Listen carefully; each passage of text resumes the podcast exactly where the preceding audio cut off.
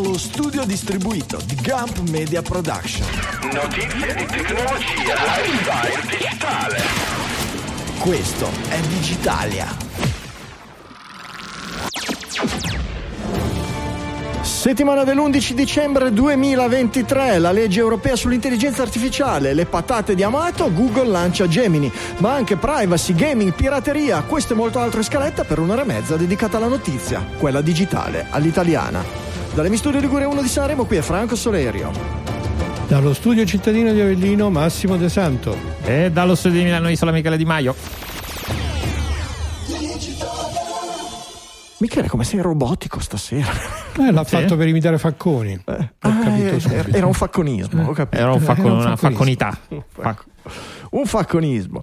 Qualcosa di bello da raccontare che vi è capitato veloce in settimana o cosa? Se no, ci buttiamo a capofitto nelle notizie della settimana.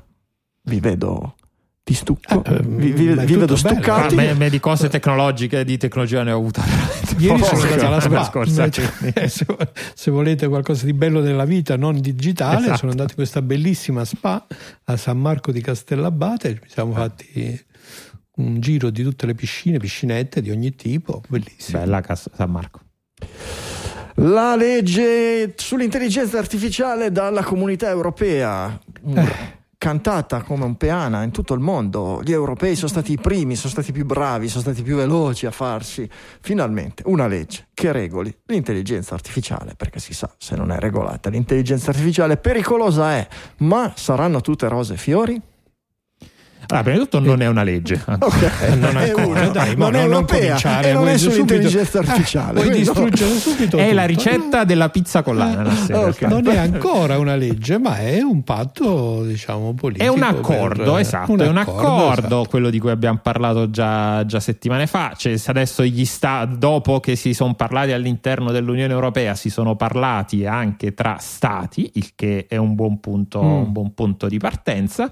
Eh, c'è una bozza di legge, eh, ma non è, credo non sia ancora stata resa pubblica, da- non- dagli articoli parlavano appunto di un nel- in futuro verrà resa pubblica anche la bozza, sono state rese pubbliche i- a grandi linee, quel- anche a medie linee diciamo. quello punti che vengono toccati. Esatto, i punti, i punti salienti, cosa succederà più avanti e che dovrà essere ratificata non dai singoli stati ma eh, dagli altri organi dell'Unione, dell'Unione Europea prima di entrare in- in vigore. E questo è l'iter amministrativo E la parlamentare che sicuramente, come dicevi tu, è, è ancora complesso prima di arrivare a una vera e propria legge, però Esatto. l'accordo politico c'è e quello che ha fatto un po' anche diciamo storcere il naso anche sulle modalità è che per arrivare a questo accordo in vista naturalmente appunto di una tempistica che consenta l'approvazione a questo Parlamento europeo prima delle elezioni che ci saranno nel 2024 c'è stata una, un tour de force con una tre giorni di discussioni in cui sembrava che questo accordo non arrivasse o arrivasse molto deformato rispetto alle aspettative, diciamo soprattutto di chi voleva che questa legge fosse veramente, eh, veramente diciamo, eh, una baluardo, una difesa contro questi rischi della, della intelligenza artificiale. Sì, il, eh, uno dei, dei temi principali era quello della, del riconoscimento, del riconoscimento di, di massa che è vietato tranne che in alcuni, che in alcuni casi. Eh, ci sono delle, delle eccezioni, queste eccezioni sono più o meno sempre le stesse, che sono l'evidente minaccia di un attacco terroristico, la ricerca di vittime e le indagini che riguardano reati gravi come omicidi, sequestri, violenza sessuale. Che, boh, ok, boh, non lo so, forse, però la, la domanda che mi pongo io è se, è, o se sono eccezioni, per andarle a gestire come tali devi comunque avere un qualche tipo di infrastruttura di, eh, di controllo. Eh, certo. Se devi cercare delle vittime e devi utilizzare la sorveglianza di massa e perché il fine giustifica il mezzo, forse, almeno secondo la legge, devi però avere un unico basket con tutte le registrazioni delle telecamere o qualche, o qualche cosa del genere. Quindi Sì, il vero problema appunto è che tutti i punti critici che ben conosciamo, già a priori diciamo, la mia personale posizione è che ovviamente una legge è una cosa molto importante e dà sicuramente come poi degli strumenti per la difesa di questi diritti. D'altro canto noi sappiamo bene che le criticità, criticità che sono in gioco sono proprio legate esattamente alla eh, capillare diffusione infrastrutturale di queste tecnologie, delle sensoristiche correlate, delle, tu, di tutte le potenziali applicazioni con rischi sulla privacy, sui diritti, eccetera, eccetera. E chiaramente rispetto a questo vedere che già nell'accordo della legge Ancora non ne conosciamo i dettagli tecnici, non sappiamo come verranno scritte poi le vere e proprie modalità di adesione. In realtà già in questo accordo sono previste delle eccezioni che fanno immaginare che naturalmente il governo, i governi, le varie realtà eh, potranno accumulare questi dati delicati e sensibili, non ci sarà un vero controllo a monte sulla non raccolta dei dati, ma ci dovrebbero essere dei meccanismi di salvaguardia che ne impediscono l'utilizzo. Il problema Come è sempre il sappiamo quando solito. le realtà sono così, eh, quando è così è Il problema è sempre il solito, che appunto i meccanismi di salvaguardia, quali sono, chi li controlla, eccetera. La legge è fatta così, vuol dire che poi ci saranno dei no, regolamenti attuativi dei singoli stati che prevedono quali sono le eccezioni e poi le eccezioni si possono sempre aumentare. o Non di- ne sono di- sicuro eh, che in questo caso ci Eh, debbano essere dei regolamenti vedremo, attuativi vedremo, del- ved- vedremo, vedremo. Intanto qui siamo Comunque ancora stata già all'interno corda- della, della discussione politica si è delineata una, no? un, un gruppo di stati, tra cui l'Italia, no? che chiedeva, capitanato dalla Francia, se ho capito bene dagli articoli Francia, Italia che e abbiamo Ungheria. letto, eh, Francia, Italia e Ungheria che insistevano su una maggiore autonomia le- legislativa Eh, vedi, eh, eh, certo. nazionale, no? in modo da poter, con la motivazione che questo tipo di vincoli dovrebbe in qualche modo, io questa motivazione veramente non la capisco, dovrebbe limitare, potrebbe limitare la eh, capacità dell'Europa di competere a livello industriale su queste tecnologie. Eh beh, è ovvio che da una parte se limiti rispetto agli stati che non sono limitati eh, rischi di rimanere indietro, però eh, dall'altra parte dove non limiti rischi invece l'utilizzo improprio.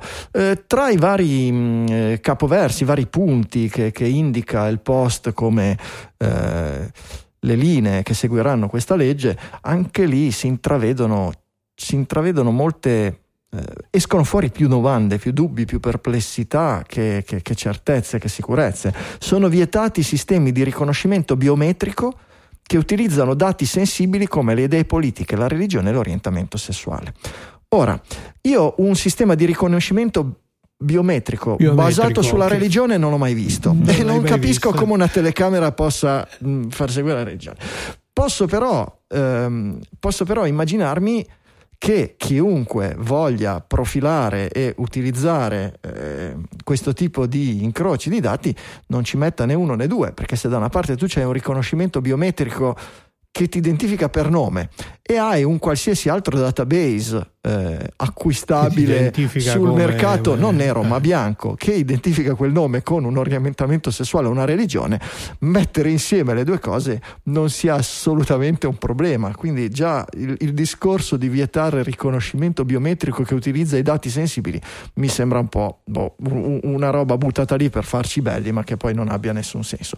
Eh, se vedrò nella legge che è proibito collegare un eh, sistema di riconoscimento biometrico a una banca dati con dati sensibili, allora su questo. Però deve essere esplicito che, che- che- che- che questo è previsto anche nella- nella- nella- nella, eh, nell'incrocio dei dati e nell'utilizzo in sistemi più complessi.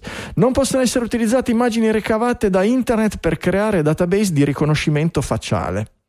Ok. Quindi quelli non ricavati da internet ma Eh, caricati dall'utente, quindi Zuckerberg che non li scarica da internet ma ce l'ha nel suo database, può utilizzare tranquillamente tutti i suoi database per costruire un sistema di riconoscimento facciale. Questo già non... non- non- Beh, torniamo al discorso del biometrico di prima Eh, a certo, quel sì. È stato vietato il riconoscimento delle emozioni sul posto di lavoro e nelle scuole, mentre nei supermercati e supermercati, per strada sì. fate pure tranquillamente nelle piazze tra i manifestanti per vedere chi è più facinoroso, chi è più arrabbiato e andarlo a pescare subito, immediatamente, certo, bel, bel lavoro. Sarà Eh inoltre beh, anche, anche per il controllo dei migranti, eh, Eh, certo, Anche eh, certo. eh, ai confini. Sarà inoltre vietato sviluppare algoritmi che possano causare danni fisici o psicologici agli individui o con la capacità di manipolarne i comportamenti anche in forma subliminale. A, a brevio, Eh, sarà vietato sviluppare algoritmi con la capacità di manipolare i comportamenti anche in forma subliminale.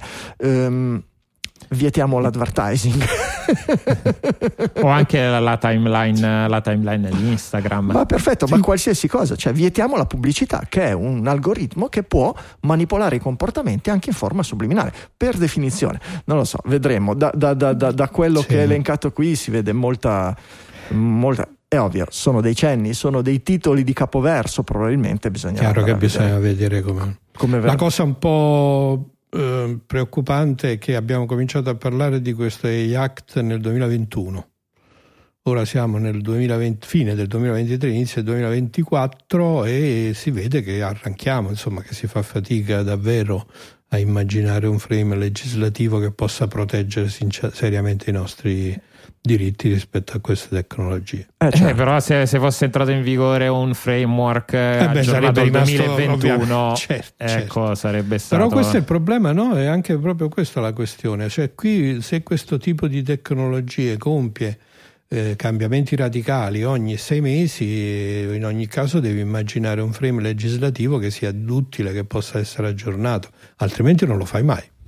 Eh, che è proprio la definizione di framework legislativo, quella di Esatto. essere tutti. No, che No, vabbè, non lo è anche, è, anche corretto per definizione che la legge sia in, quanto- in qualche modo stabile. Ecco, sarà insomma, se ci abbiamo un altro quantum leap come quello che abbiamo avuto praticamente un anno fa con, eh, con ChatGPT, un altro nei prossimi mesi. Certo. Vabbè, noi su Digitalia ci divertiamo molto perché avremo altre cose di cui parlare, però ecco, Non è sarà- detto. non è detto, ecco. Non è detto. Da uno dei massimi esperti in, ter- in tema di privacy, eh, un, eh, se non un allarme, un'indicazione all'attenzione a un tema che eh, a oggi è stato molto poco eh, messo sotto scrutinio e eh, tantomeno da questi tentativi o questi movimenti verso una legislazione eh, che regoli l'invasione della privacy, della sicurezza e dei diritti da parte degli strumenti di intelligenza artificiale. Parliamo di Bruce Schneier, che abbiamo citato tante volte da queste Tante parti, volte, certo. eh, maestro crittografo, crittologo e esperto in temi di privacy, che dice attenzione perché eh, considerando come ehm, funziona oggi e quali sono i rischi e le erosioni maggiori della privacy e dei diritti dei cittadini da parte delle aziende? Con quello che è successo a internet, il rischio per quello che riguarda l'applicazione di strumenti di intelligenza artificiale va ben oltre quanto oggi viene eh, normato, ma è nell'utilizzo di questi strumenti su enormi basi di dati eh, di comportamento all'interno del, del- del- comportamento delle persone su internet, sui social, sui siti, eccetera. Cioè l'idea è eh, se internet ha permesso la sorveglianza di massa, l'intelligenza artificiale permetterà la- lo, lo spionaggio di Lo massa. spionaggio di Qual è la massa, differenza sì. tra la sorveglianza e lo spionaggio? La sorveglianza è la raccolta dei singoli dati. no? Ehm, Michele Di Maio ha fatto una telefonata a quest'ora, è andato al supermercato a quest'ora, è andato di qua, ha fatto questo, ha fatto quello. Lo spionaggio di massa è mettere insieme tutti questi dati e dire Michele è un giovanotto di 35 anni eh, che è di, 25. di religione cattolica, gli piacciono le fanciulle ma è assolutamente monogamo, eh, però ha un vizio segreto e tutti i venerdì pomeriggio va in birreria e mescola la birra con il porto, cosa che tutti i suoi amici amanti della birra se lo sapessero. No, Gli toglierebbero il saluto. Ecco, robe del genere. Ora, questo oggi è possibile per le singole persone. Nel senso che se qualcuno, se l'NSA vuole mi- prendere di mira Michele Di Maio, con tutti i dati disponibili è in grado di farlo. Eh, se Facebook vuole avere uno spionaggio così dettagliato da vendere a- per advertising o per qualsiasi altro obiettivo sulla totalità dei suoi utenti, oggi non è possibile farlo per motivi di mh, quantità di lavoro necessario. gli strumenti di intelligenza artificiale permettono di fare il salto quantico, nel senso di prendere tutti questi dati e in maniera automatizzata trasformare la sorveglianza in spionaggio sul singolo individuo, per cui riuscire a integrare i dati e a dire sì, questa persona è appunto omosessuale, quello gli piace la birra mischiata col porto, questo qui gli piace e con eh, erosione della privacy molto maggiore rispetto a quello che abbiamo visto fino ad oggi.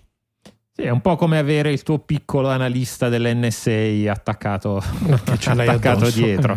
Finora è sì. stato uno dei mm, appunto una, un qualche tipo di attrito nel, nell'analisi de, del, dei comportamenti di massa, pensiamo alle rivelazioni di Snowden e tutta la mole di dati che, avevano, che aveva acquisito l'NSA e che probabilmente ha, ancora in un database più aggiornato, ecco, dicevamo che eh, ok, è lì ed è problematico nel momento in cui, vabbè, problematico di default, però ovviamente se entri nel nella, nel rete, nella, rete di uno spacciatore perché chiam, ti capita di chiamare il cugino dello spacciatore e il cugino chiama lo spacciatore, quindi entri in una, dire, una relazione di secondo grado nei confronti dello spacciatore, allora hai magari delle ripercussioni poi anche nella, nella vita vera però appunto hai bisogno, diventa come dice soltanto per una percentuale degli, degli, utenti. Nel momento in cui c'è il tuo piccolo analista dell'NSA dentro la tastiera, dentro il mouse e dentro il cellulare e che mette insieme tutte le tue informazioni, il problema, eh, il problema della, della mole di dati non si pone, sì. non si pone più nel senso che non, non c'è più ed è finita lì. Esatto. non, non, c'è proprio più bisogno di niente. È certamente, è certamente. Dobbiamo no? dire che sono, come dire, combinando i due discorsi che abbiamo fatto, cioè quello della difficoltà con cui il sistema legislativo può proteggere i nostri diritti rispetto a queste tecnologie e il punto di vista invece eh, dell'osservatore tecnologico che vede nel futuro prossimo questo utilizzo per lo spionaggio di massa c'è un po' da, da, da avere un po' di brividi lungo la schiena. Anche perché tipicamente quando una cosa può essere usata male, questa cosa viene usata male di sicuro. Eh certo, è certo. Certo. Il qualcuno che tira a ribasso c'è sempre. Eh, per fortuna abbiamo amato alla guida abbiamo, della nostra consulta che sì, ama le patate sì. a quanto pare. sì.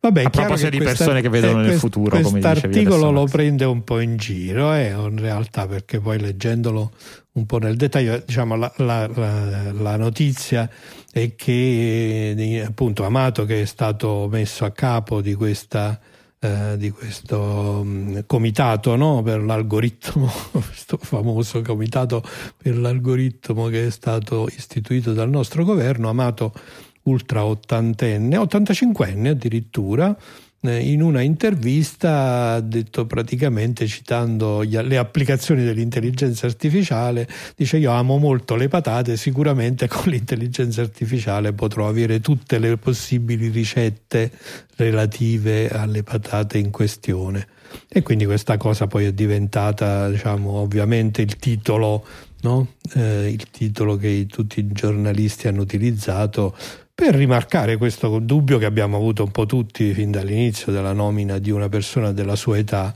ad un comitato che invece appunto dovrebbe essere eh, come dire, sintonizzato su tecnologie così moderne. Sì, Però, purtroppo diciamo, non si trova la registrazione per vedere il poi resto le, leggendo un po' meglio l'articolo mi sembra che la dichiarazione di Amato fosse evidentemente di, di, di tipo sarcastico, no? cioè che lui sì, certo, voleva certo. effettivamente, diciamo, Ma... forse scappottare una dichiarazione più svicolarsi da una dichiarazione più impegnativa. A me, a me eh, hanno fatto. Certamente non è, che, non, non è che era l'ingenu, l'ingenuotto che limita la comprensione. Fa un po' il parafulmine. Fa, fa, un po' il eh, parafulmine, sì. Amato. A me, piace pensa, a me piace pensare che il comitato sia eh, un comitato di tecnici molto specializzati e dentro la materia e che abbiano un chairman che debba fare da direttore, che è una persona dotata di spiccata intelligenza da una parte e cultura dall'altra e che possa, senza no, mettere i propri convincimenti personali che, che, che probabilmente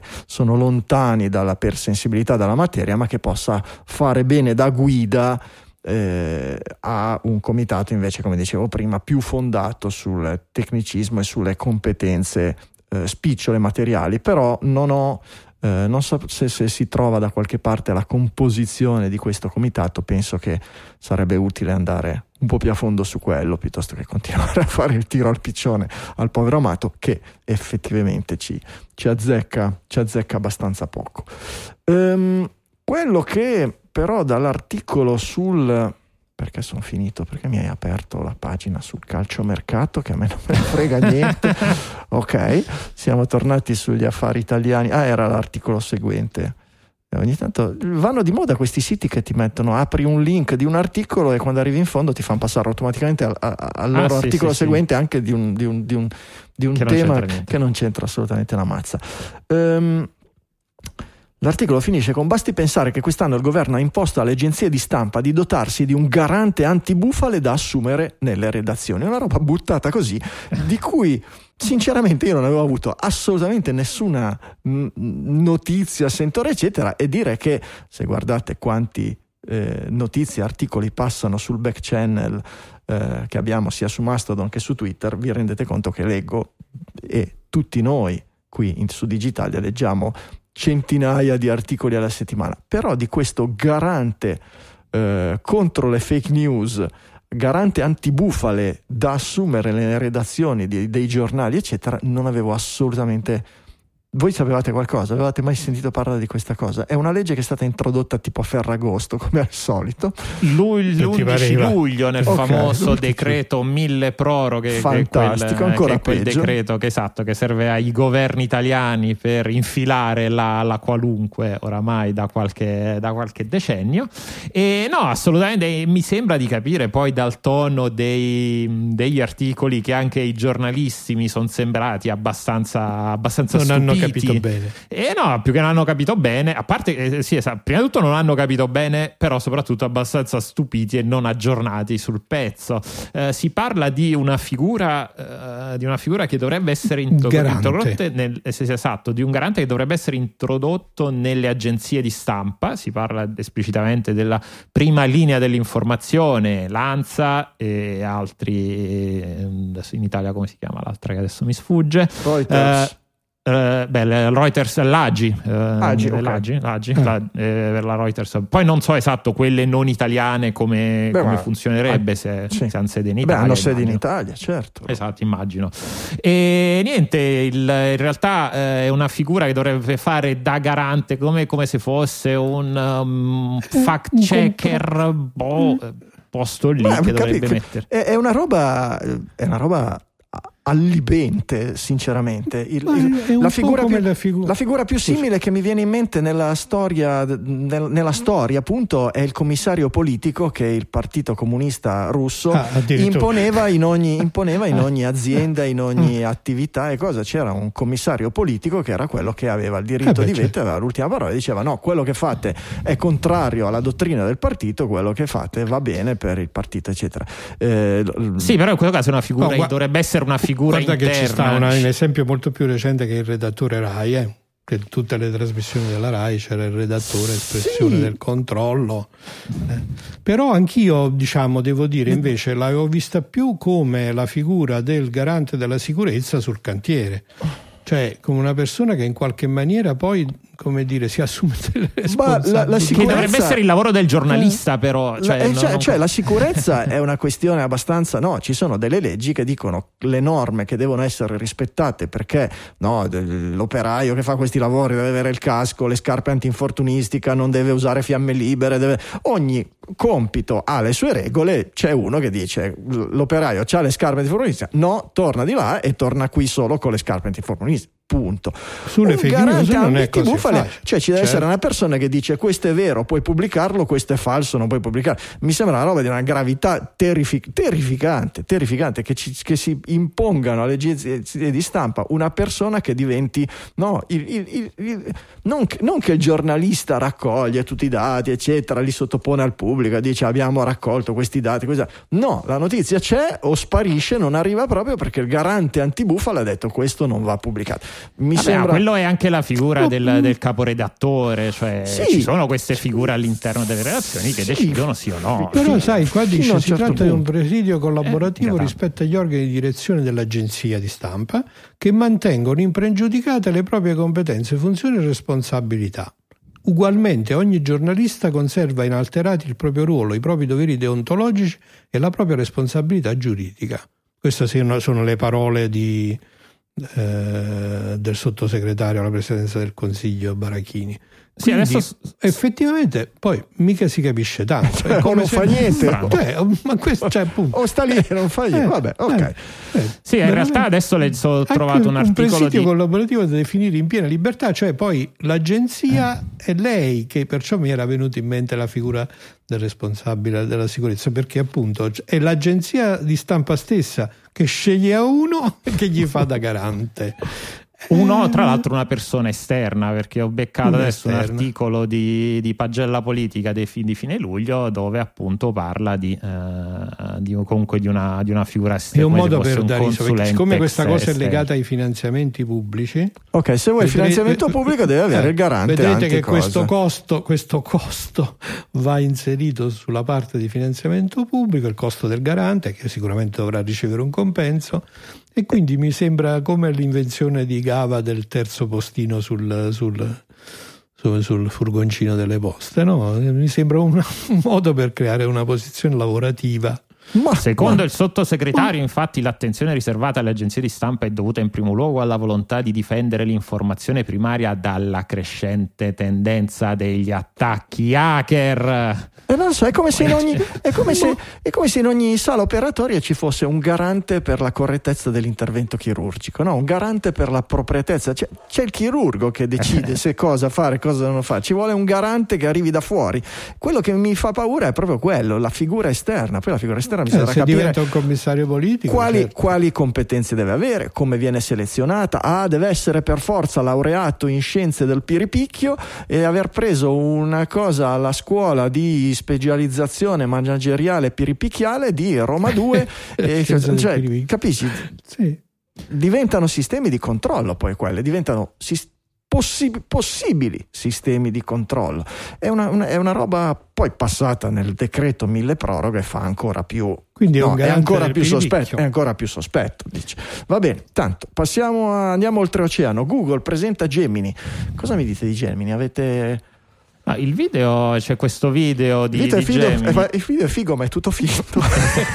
è, Cioè, è quasi tutto, è quasi Eh, tutto finto, comunque sì. pesante- La pesantemente era editato. finta. Cioè, La paperella è la finta. Se andate su YouTube c'è questo video di 6 o 7 minuti che onestamente vo- voi schiacciate play ed è abbastanza, eh, non mi, mi sento di dire abbastanza impressionante. Eh, raccontacelo un Invece- attimo, io non, non l'ho visto proprio. No, ho detto, questo me lo faccio raccontare da solo- Michele. Ho visto solo la paparella.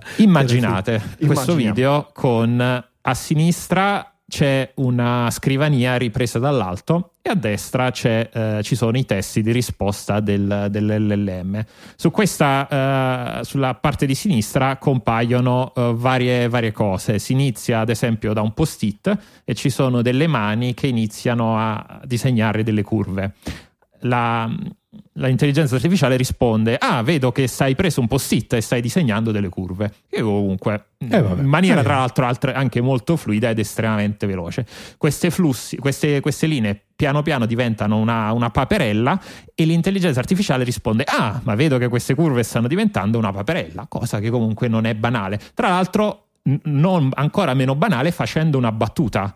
La- la- a un certo punto Gemini dice what a quack come se invece di what the fuck. What a quack però visto che c'era la paperella molto simpatica più simpatica di Grok. E Sì. va, va- vabbè, va avanti la, la paperella inizia a colorare la paperella la, colo- la colora di blu e l'intelligenza artificiale dice ah vedo che stai colorando di blu questa paperella. Un colore abbastanza, eh, abbastanza non consono a una paperella ma ci sono delle quattro specie di paperelle del eh, polo nord che sono blu effettivamente. Vabbè va avanti, eh, ini- fa altri, altri test, tipo inizia a fare eh, sasso, carta e forbice. Eh, fa L'intelligenza esatto. artificiale esatto, risponde: Ah, vedo, lo conosco quel gioco. Eh, e iniziano a giocare a sasso, carta, forbice. E poi, vabbè, va avanti per sei minuti con questo tipo di test. Vabbè, molto bello, onestamente impressionante, sia per la velocità che per la precisione che per la uh, varietà delle risposte. Peccato che appunto erano non proprio vere, nel senso che non è andato così, non è stato ripreso live. Un, c'è un modello che si chiama Gemini, sì, che ha. Uh, che ha alcune delle caratteristiche dimostrate nel video, ma ad esempio innanzitutto non c'era un video, non c'era un feed video che veniva mandato, non, non era in real time, eh, venivano cari- sono state caricate delle foto sasso, carta e forbice. C'era la foto di un pugno, la foto di una mano aperta e la foto di una delle, delle dita eh, a forbice, e che sono state effettivamente poi riconosciute come gioco del sasso, carta, forbice dalla man- dalla, dall'intelligenza artificiale, ma non è la stessa eh, cosa. Eh, assolutamente no. e posso capire se tagli, ad esempio, i momenti di caricamento del, eh, dell'intelligenza artificiale nelle risposte ma non è la stessa cosa che far vedere quello che, ha, che Google ha fatto vedere. Oh yes. No, mi sembra proprio una, una sorta di truffa. No, eh sì, anche fai... perché eh, poi il, le, le, le, le, azioni di Google sono salite eh, dopo questo video, hanno fatto salire le azioni di Google. Eh. E poi dopo non so che fine e dopo fatto, che si è però... saputo che era fake? Eh, non lo so, non ho eh. riguardato dopo. Perché se tu costruisci una cosa così in cui simuli eh. un'interazione real time, eh, stai proiettando un'immagine che è assolutamente diversa dalla realtà. Beh, ormai eh, siamo sì. abituati, no? Quando abbiamo saputo, Vabbè, però, che, questo, abbiamo saputo che, che, la demo del primo iPhone era tutta guidata, incanalata e cosa, dice vabbè, se l'ha fatto Steve diciamo Jobs possiamo farlo tutti. Possiamo cioè. farlo anche noi, poi fra una quindicina d'anni funzionerà tutto come abbiamo descritto. Anche digitale okay. è tutto ritagliato, eccetera. Voi ah, sì, sì, sì, pensate che ci state ascoltando in diretta, ma in realtà è tutto finto, è, tutto, è tutta una, l'abbiamo è tutta una. Sabato, cosa, eh, eh, l'abbiamo, perché, sabato, eh, l'abbiamo registrata sabato prossimo, poi siamo tornati indietro nel tempo e l'abbiamo pubblicata. Va bene. Ok, Vabbè. perfetto. Due minuti, ringraziamo i nostri produttori esecutivi. E perché no?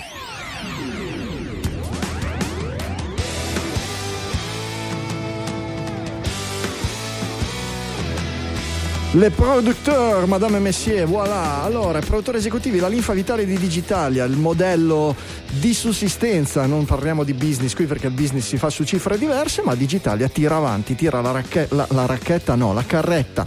Da una, da una quattordicina d'anni, 13 rotti, 14 ad aprile se non sbaglio i conti, forse addirittura 15, adesso ogni volta perdo, perdo la, la cognizione del tempo ma il motivo per cui funziona è molto molto semplice ed è che una buona parte dei nostri ascoltatori decide di supportare attivamente l'esistenza della trasmissione e il lavoro di chi ci sta dietro, perché signori è un lavoro, se guardate le ore, vi dicevo prima, guardate il numero di articoli che leggiamo tutte le settimane, anche solo quello, lo sforzo a cui costringo gli altri membri della gang, dovete capire che un minimo di ritorno ci vuole e qual è questo ritorno? Un minimo dagli sponsor e un massimo da chi ascolta, che come una trial gratuita assaggia Digitalia e nel momento in cui diventa, entra a far parte della sua routine settimanale decide di contribuire. Non vi obblighiamo a, una, a un abbonamento, non vi oggi vanno di moda le subscription che siano in app o meno, noi vi chiediamo semplicemente di decidere in scienza e coscienza quello che pensate che Digitalia valga per voi. Lo trasformate in una cifra,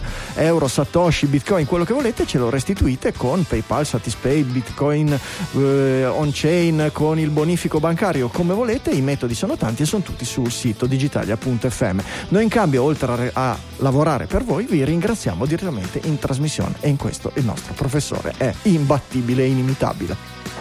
Eccomi qui in Scienza e Coscienza per i produttori 702. Cominciamo con gli streamer Value for Value, Value for Value, che sono per questa puntata Tiumeito, questa mi ha messo in difficoltà, 21 Million Men, Michele da Milano, che non sarà Michele Di Maio, Ferò, Paolo Bernardini, Idol Fellow, Ftrava, Capitan Harlock, Arzigogolo, Nicola Gabriele del Popolo, Pavolo, Brain Repo, Gianlu, Anonymous. E grazie veramente a tutti. Oh, date un'occhiata, io non so quale client utilizzate. Se utilizzate Castamatic vi dice a che cosa corrisponde in euro all'ora, quindi immaginate una trasmissione di un'ora, un'ora e mezza, che cosa date in cambio. Eh, altre app non ve lo dicono, con il cambio dei Satoshi non siamo ancora tutti bravi. A noi capita, noi vi ringraziamo lo stesso, vi vogliamo bene lo stesso, ma arrivano delle robe dal report e dice questo qui fondamentalmente fondamentalmente ti ha dato due millesimi di euro per un'ora e mezza di trasmissione. Ecco, insomma, quando, bene, quando ok, diciamo dai. una mano sul cuore e l'altra sul portafoglio, ecco, ma non solo la mano, mettetene anche una sul cervello perché ricevere due millesimi di euro per il lavoro che facciamo non dico che è quasi insultante, ma insomma ci si avvicina Vabbè, abbiamo proprio. sbagliato a calcolare. Ma sì, ci sta, ci sta, ci Eh. sta, è colpa delle app che hanno un'interfaccia utente, l'ho detto spesso, che, che- che- che porta in inganno. Date, fa- fate Passiamo- due conti. Passiamo alla sezione boost. Boost, boost. H Grint, H Grinta ci dà 990 satoshi Mitico H boost, Grinta. Mm. e Gianlu ce ne dà 2500 udite perché ci manda anche un messaggio la, riguardo la scarsa informazione su certi temi e se fosse più semplicemente che l'informazione in generale è scadente non vengano forniti dati con fondi attendibili certi a sufficienza le chiavi di lettura sono vaghe di conseguenza i lettori non sono in grado di capire e farsi un'opinione da cui il conseguente graduale disinteresse per certi temi, specialmente se polarizzanti, che possono facilmente creare crisi tra persone anche care. Ne consegue poi anche un distacco dalla vita politica con il rischio di mandare in crisi la sempre fragile per definizione democrazia. A sentire chi ne sa, la propaganda delle dittature sfrutta proprio questo meccanismo a livelli ovviamente estremi. Vediamo come gestite il boost Pippone. E Sì, lo leggiamo lo- tutto. Lo leggiamo. E noi al Eh, massimo sì. rispetto per le vostre idee, specialmente Ci se contribuite alla trasmissione. I produttori esecutivi servono proprio a quelli. Può darsi una visione un pochino nichilistica del, del problema, si può, vedere, Eh. si può vedere da una parte questo tipo di problematiche, dall'altra si può vedere anche tentativi di manipolazione de- dell'informazione e probabilmente ci sono un po' tutti e due gli aspetti. Grazie comunque Gianlu. Pronti per le donazioni singole immancabili dei nostri perpetual executive producer Manuel Zavatta che ci dà una donazione singola da un euro e viene poi imitato da Manuel Zavatta che ci dà un'altra donazione singola da un euro. E Nicola Gabriele del Popolo, che in questo momento evidentemente non aveva questa scissione della personalità, fa una donazione singola da 2,01 centesimi. Sono produttori Ragazzi, perpetui questi, può eh. capitare che una- la, la- la- la- produzione della settimana dopo sì. caschi in quella prima, sono i soliti casini, l'anno Manuel bisesto. Nicola, perdonatemi. Eh, ma per carità, vi amiamo follemente, grazie ancora. Comunque Manuel eh, aveva lanciato una moda evidentemente perché a seguire c'è Alberto Sartori che fa una donazione singola da 0,50 centesimi di euro, poi c'è Alberto Sartori che fa una seconda donazione singola, insomma sono quattro donazioni singole da 0,50 euro di Alberto Sartori. E questi sono due euro in tutto. Grazie Alberto. Chissà perché di tutto Chissà questo. Eh, non è la prima così. volta, le altre volte le aggregavo, Eh. questa volta ho deciso di lasciarle staccate per cercare di capire. Magari Ma spiegacelo Alberto Alberto. Eh. magari lui ha un tasto che fa una specie di boost da, da- su Satispay da, da mezzo euro ogni 50, volta eh, e ci, esatto. ci ha mandato quattro volte. Però grazie Alberto, noi assolutamente apprezziamo. Stefano Cutellè fa seguire una donazione singola da 1,10 centesimi di euro, Matteo Grazie. Tarabini da 1,11, Matteo Masconale da 2 euro, Edoardo Zini da 3 euro e Massimiliano Saggio da 3 euro. Grazie. Donazioni ricorrenti da 3 euro al mese di Roberto Barison, Matteo Arrighi, Nicola Pedonese, Stefano Orso, Arnold van der Gissen, Massimo Dalla Motta, Alessio Conforto, Alessio- Alessandro Lazzarini, Giuliano Arcinotti, Davide Capra, Raffaele Marco della Monica, Raffaele Viero, Renato Battistin, Christoph Sollami e FotoGP di Marco Barabino. Mitici, grazie. Donazione singola da 3,21 centesimi di euro di Andrea Picotti, seguita da due donazioni singole da 5 euro, una di Massimiliano Casamenti e l'altra di Massimo Tedeschi. Grazie, grazie davvero. Donazioni ricorrenti da 5 euro al mese di Matteo Carpentieri, Paolo Lucciola, Pasquale Maffei e Giovanni Priolo. Grazie. Seguite da una donazione singola da 5 euro di Sandro Acinapura e da una di 5,32 centesimi di euro di Andrea Sinigaglia. E grazie anche ad Andrea, grazie davvero. Donazione ricorrente da 8 euro al mese di Mirko Fornai. Grazie Mirko.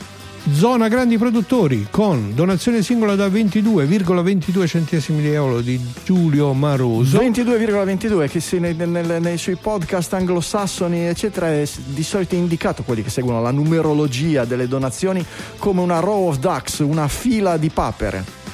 Ah, benissimo. Eh, 2222, il 2 è come una paperella, Oh. una fila di papere. Te l'ha detto Gemini questo. Questo Eh, evidentemente certamente. è Beh, stato c'è interpretato dalla usa- nostra intelligenza artificiale, può Doc essere- Gemini. È un modo per far diventare più divertenti e particolari e coinvolgenti le- i segmenti in cui si ringraziano, noi li chiamiamo i produttori esecutivi, ma comunque chi finanzia, chi aiuta la trasmissione.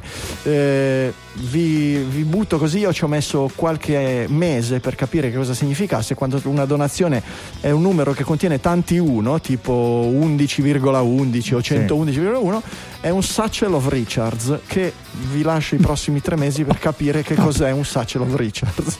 Va bene, Se volete, poi in post trasmissione ve lo spiego. Ci impegneremo. È un sasicchio comunque direi.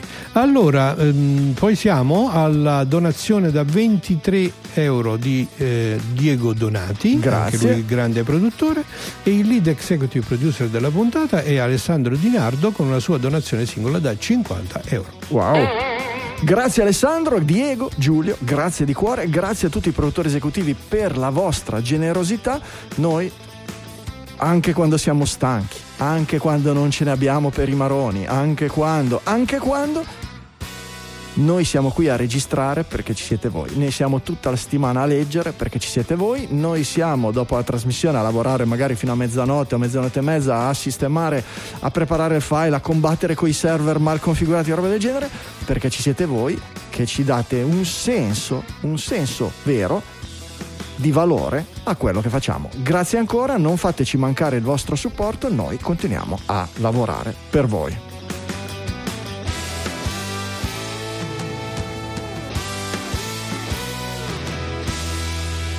E diciamoglielo che è l'istanza Doc Gemini che legge le notizie su Eh certo, ci mancherebbe oramai. Io un LL. Io sono, io sono a Samoa intanto, no? Eh. o, a, o a Tuvalu prima che finisca sott'acqua. Noi invece degli LLM abbiamo gli LLS, Large eh, Language com'è? Solari. Language Solario. Eh, Ho capito, eh vabbè, ci, ci può stare, ci può stare.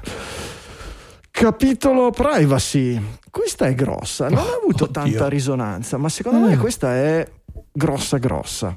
Ehm, Apple ammette di avere dato segretamente i dati delle notifiche push a governi, in particolare al governo federale americano.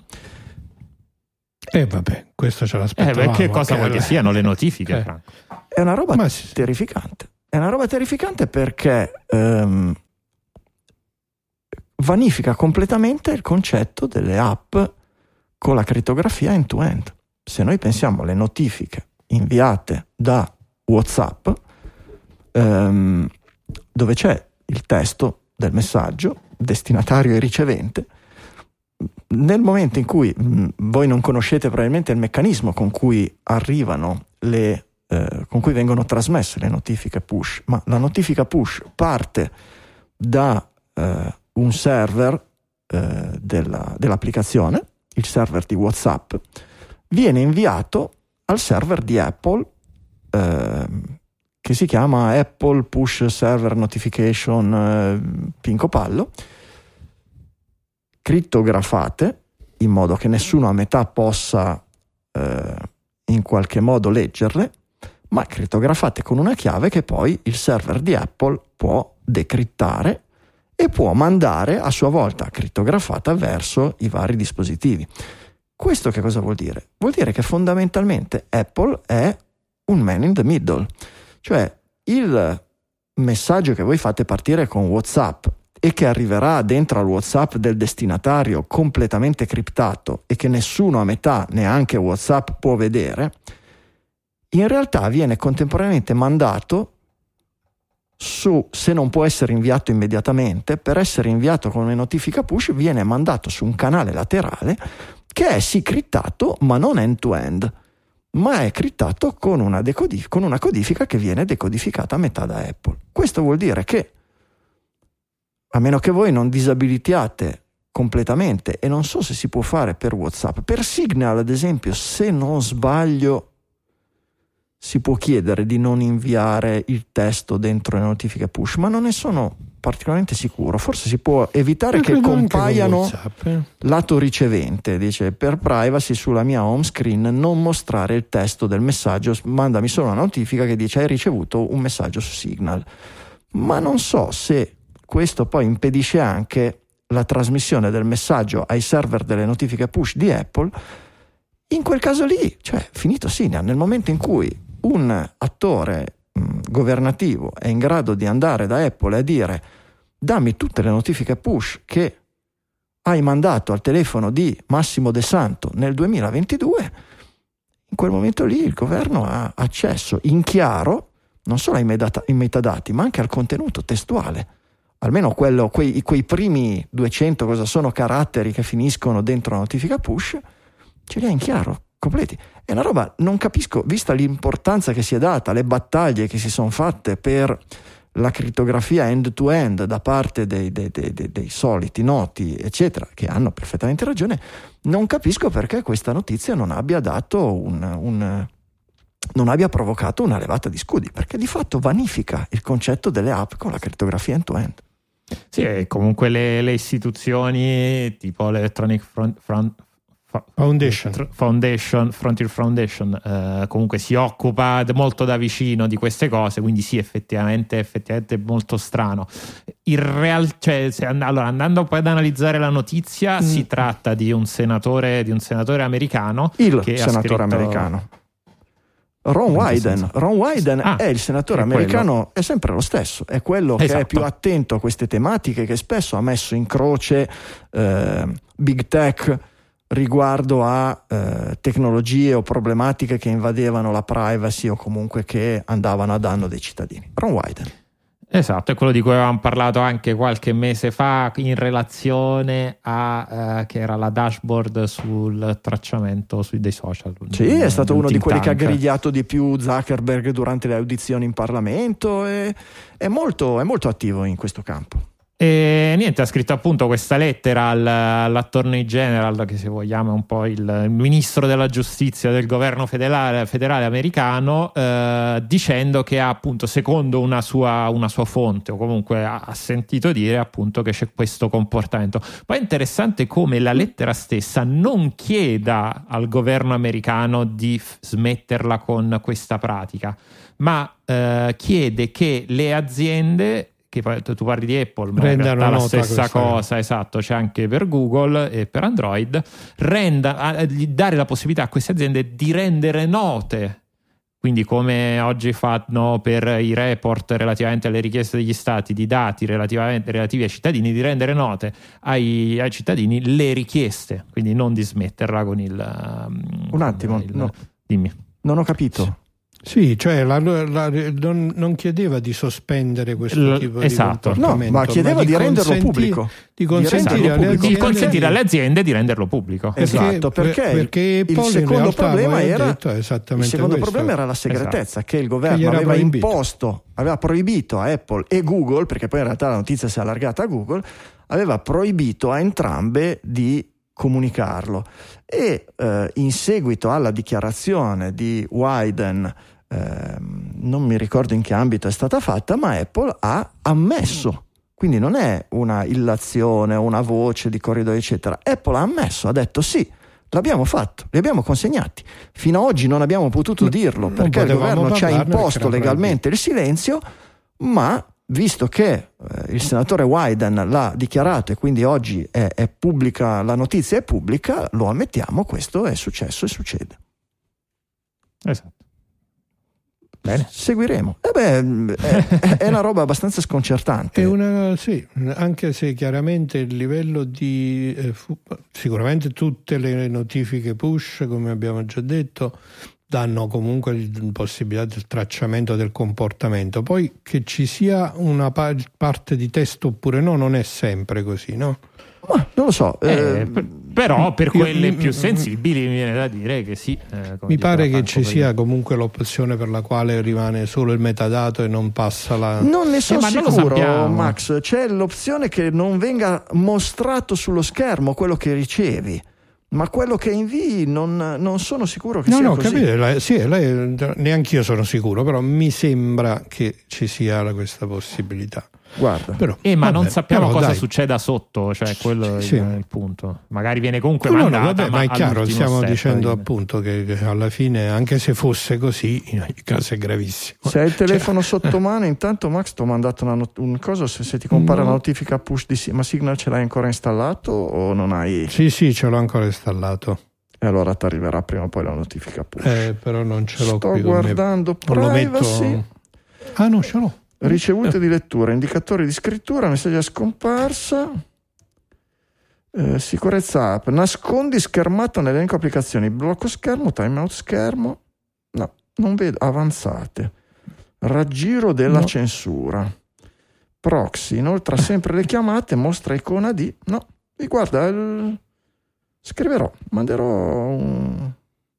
Con WhatsApp?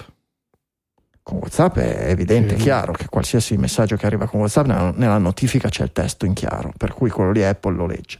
Tutto quello che, ecco, per farla semplice, tutto quello che compare nella notifica push quando vi compare nella schermata di blocco oppure nel bannerino in alto, tutto quel testo lì Apple lo può leggere perché ve, la ve lo manda Apple, non ve lo manda WhatsApp o Signal, eccetera. Signal lo manda Apple, Apple lo impacchetta per l'utente o gli utenti destinatari e glielo rimanda. Per cui tutto quello che compare nella vostra home o nella vostra schermata di blocco quando è sbloccata il testo, quello lì Apple ce l'ha e se il governo glielo chiede, glielo dà.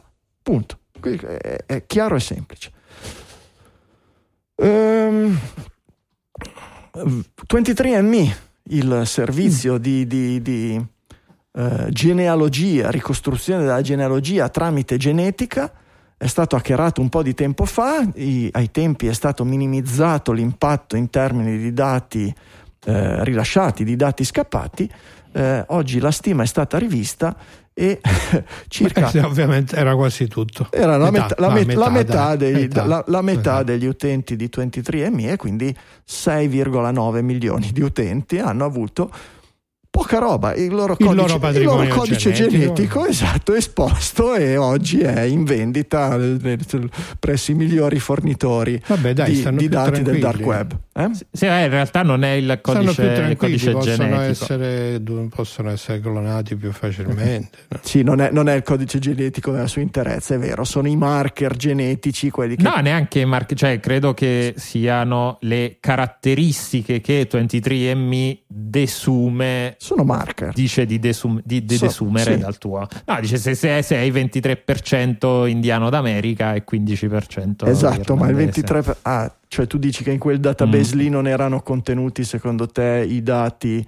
Eh, sì, delle- perché se mi ricordo la notizia originale era poi anche lì non è, ah, non è stato hackerato il server di 23andMe ma era stato fatto scraping da una funzione di 23andMe che ti Mm. permette di congiungerti a tuoi lontani parenti cose, cose del genere e, quindi Ah, eh, sono state tirate gi- giù le- eh, delle caratteristiche Cioè, ok, sociodemografiche del tuo fenotipo, profilo genetico fenotipo, certo, d'accordo. Vabbè, d'accordo. no, Che non comunque- piacevole, vero ricordate, era quello, c'è il discorso degli ebrei a, a Sleto- a- a Ashkenazi. Sleto- quello, Mm. quello là. Ah, Ok. Oh, sempre in mezzo agli ebrei si No. finisce qui. Esatto. Eh, Eh, non c'è sempre- niente da fare. È sempre lì, è sempre lì, è sempre lì. A proposito di notifiche push, messaggistica robe del genere, la Kerel Beeper di questa settimana. Eh, io non avendo un telefono Android ho scritto a Michele, e a Max e Francesco, oh se qualcuno di voi ha un telefono Android andate a installare questo beeper che dicono che sono in grado Non di fare interagire con in tempo. iMessage e a far diventare spunta blu tutti gli amici spunta verde androidiani sfigati eccetera e, e Michele mi ha risposto 30 secondi dopo, troppo tardi. hanno già, hanno già- Tim Cook è già corso col ditino nella falla della diga a bloccare la cosa. Anche mi sembrava di aver letto oggi, devo, devo cercare perché forse l'hanno hanno provato a reimplementarlo. Adesso nel frattempo Ecco. faccio una ricerca veloce. Eh, effettivamente Eh, il gatto sì, eh, il, il sistema eh, il sistema eh, sfruttava, eh, no, neanche mi viene a dire una falla, comunque un workaround attorno al, al, sistema, al sistema di, di, iMessage. Beeper, se vi ricordate, era anche quel gingillo del giorno che avevo portato mesi fa che metteva insieme le chat dei vari sistemi attraverso dei, attraverso dei, dei, bridge, dei bridge di Matrix. Tra questo c'era appunto quello relativo ad iMessage.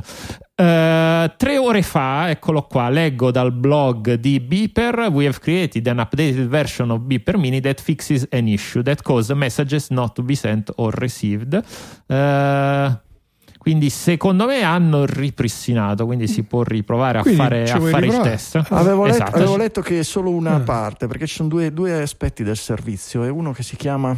Ah, aspetta. Ah dove l'ho perso? Uno che si chiama tipo Beeper Proxy e l'altro che si chiama Beeper Mini.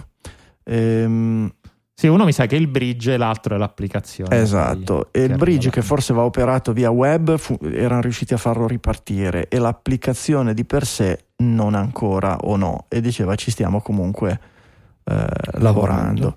Eh, la mia impressione è che anche da quella che è stata la risposta di, di Apple. Sì, Beeper Cloud è quello che funziona e Beeper Mini no, almeno questo era l'aggiornamento 6.28 pm, non so se tu ne hai di più. Allora, questo è 11 dicembre. Ah, quindi è più nuovo, sì, questo era del 10. E, vabbè, proveremo a usarlo. Se vuoi provare a installarlo in diretta, ci fai anche sapere. L'idea è. Um, l'idea che mi sono fatto è che gira sui loro server una istanza, eh, un qualche cosa che si finge ai, alla, ai server di Apple come se fosse un iPhone con sì. iMessage.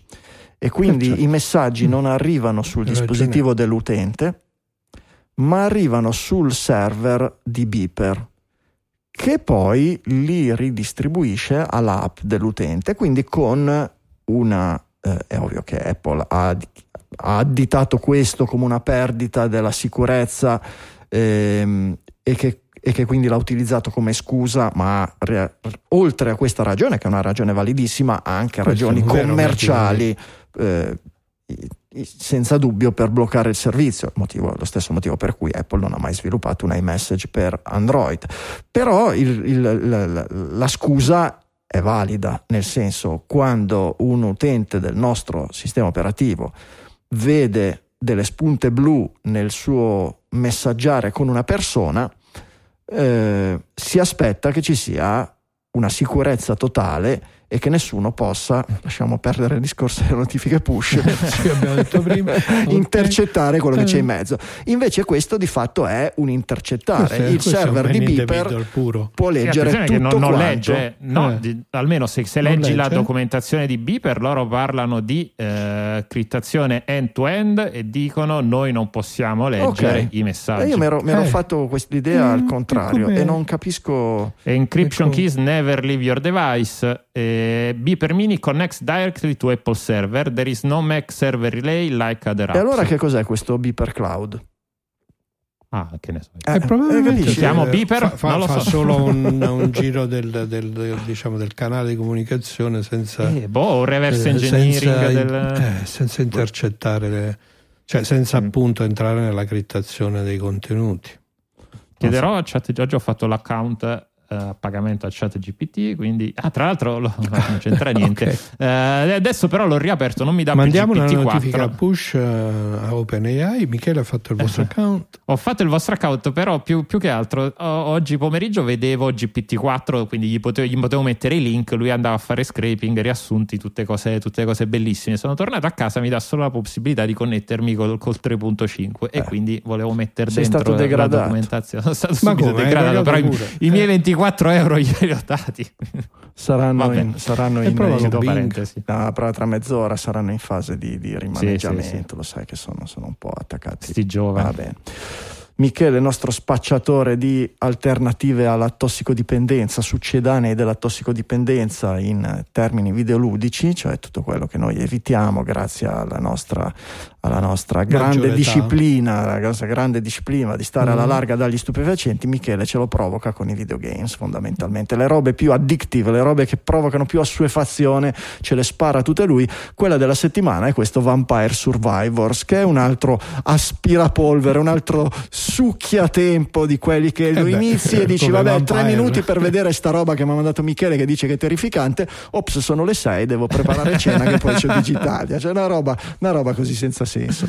Che cos'è sto Vampire è, è stato un gingillo del giorno è stato un gigillo del giorno eh, perché poi è un, un prodotto, è un prodotto me- assolutamente made in Italy, oltre ad essere uno dei videogiochi più di successo degli ultimi, degli ultimi anni. E, e, oramai nel frattempo è diventato. È terrificante. È diventato, nel frattempo è diventato multipiattaforma eh, perché adesso è anche su, su, smartphone e prima o poi verrà implementato anche il cross, il, la sincronizzazione tra dispositivi. E niente, non mi viene anche difficile di, eh, sicuramente vabbè, è un bullet, un bullet hell, quindi è uno di quei giochi in cui il, lo scopo principale è schivare i miliardi di nemici e i miliardi di colpi una, che vi arrivano. È una roba terrificante. Cioè, avete un omino Però, in mezzo allo schermo, voi guidate non, dove va, non sparate, non fate non niente. Non sparate, spara è quello lui, che mi fa impazzire. Spara lui in automatico. Non in automatico fare niente. E man mano che prendete bonus aumentano le armi. Ed è uno dei meccanismi che è più, è più droganti nel mondo dei videogiochi. Io mi ricordo eh, R-Type, R-Type 1, R-Type 2, R-Type 3, che era mm. uno sparatutto a scorrimento orizzontale che avevi sta astronavina che quando iniziavi faceva pim sparava un, chiodino alla volta e dopo un quarto d'ora che giocavi era un albero di Natale che chiunque si avvicinasse a meno di un chilometro esplodeva ancora prima di vederti eccetera. E dà sì, una sì, soddisfazione sì, ti fa, perché inizi si che ti chiama... senti sfigato eh. e dopo un po' ti senti potente rush di dopamina esatto una roba così. E questa è la stessa cosa con tutti dei io non so se nella, nella, nella traduzione in inglese ha delle robe se hanno lasciato le stesse scritte in italiano dei sì, nomi sì, ha lasciato le stesse scritte perfetto per cui ci, ci, sono delle armi che sono le più assurde che potete immaginare la Bibbia che ruota si chiama Re Bibbia, Re Bibbia con, du, con, due B sia la prima che la seconda è una doppia B la Re Bibbia e, le, le, le, Prova, è, è, una roba terrificante. Sono, ho estinto due schermi. Non proviamolo, dai, io... resistiamo. Insomma, resistiamo.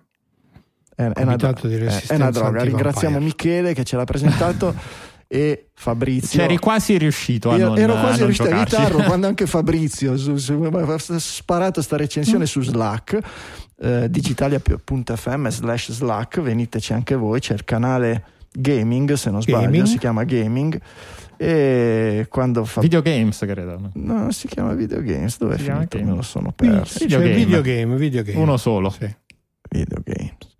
Eccolo qua, ecco, era sopra perché quando Fabrizio dice questo gioco è imperdibile, occupa pochissimo spazio, gira su tutto, ha un valore nostalgico, distruggere chiunque sia in vista è soddisfacente come l'asfalto appena steso e offre una sfida senza richiedere di giocare continuamente o di ripetere esattamente le stesse mosse, ecco, non puoi non installarlo. No, non esattamente. Perfetto, la prima dose è sempre gratis e poi sei, è, un, è, un, precipizio di lì in avanti. Fortunatamente spero. costa meno dell'eroina perché costa, 5, costa tipo 3 o 4 5, euro. 5 5 4,99 se non sbaglio su Steam. Eh beh, quindi sì. costa poco. Costa certo, mm. meno dell'eroina certamente. Ma in termini di tempo e di distruzione dei propri rapporti Il sociali. Il costo di ore di lavoro perse. Credo che sia paragonabile. Paragonabile. E a proposito di giochi succhiatempo della storia, Doom compie 30 anni. Eh, 30 anni di Doom. 30 anni di Doom. Sì, lo, il mio primo ricordo di, di Doom, Doom, è quando stavi nella culla perché no, eh, no. e già girava anche sul suo biberon. Eh, era uscito da tre o quattro anni perché un ricordo, ricordo chiaramente era, ero alle medie, quindi stiamo eh, parlando eh, di qualche annetto dopo, ah. già seconda metà degli anni 90, però da allora non mi sono mai dimenticato IDDQD, IDKFA che sono i due codici, i, due codici per avere tipo le credo le armi I infinite, cheat, eh, certo esatto, i cheat. E ti pareva.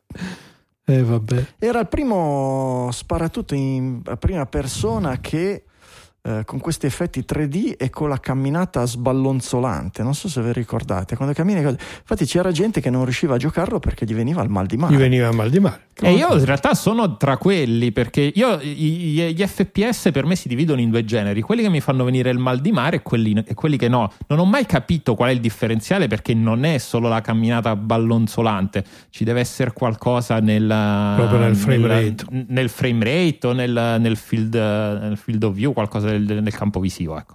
eh, qualcosa del genere. Però ci sono alcuni che anche sullo stesso motore che alcuni mi fanno venire la nausea e altri invece che no bestiale. E Doom è appunto la battuta del biberon di Michele era che Doom è il gioco più portato eh, sui sistemi più assurdi in giro per l'universo. Eh, è, è, è, totale. Portare Doom su qualcosa è la sfida del geek. Eh, la, il posto più assurdo dove avete visto girare Doom? Uh, non vi viene domanda difficile, eh. Ah, ma compreso su internet o sì, dobbiamo su, su internet sì sì compreso su internet ma non lo so, su qualsiasi dispositivo medico. Guarda, io, ho visto, io ho, visto Doom, ho visto, un video che fa vedere Doom girare su un test di gravidanza. Eh, ne avevamo parlato. ne avevamo parlato. parlato su digitale, Era un parlato su allora, digitale. sono andato a rivederlo per rileggere tutto. Era un fake. Sì, c'era eh, il trucco. Era un fake.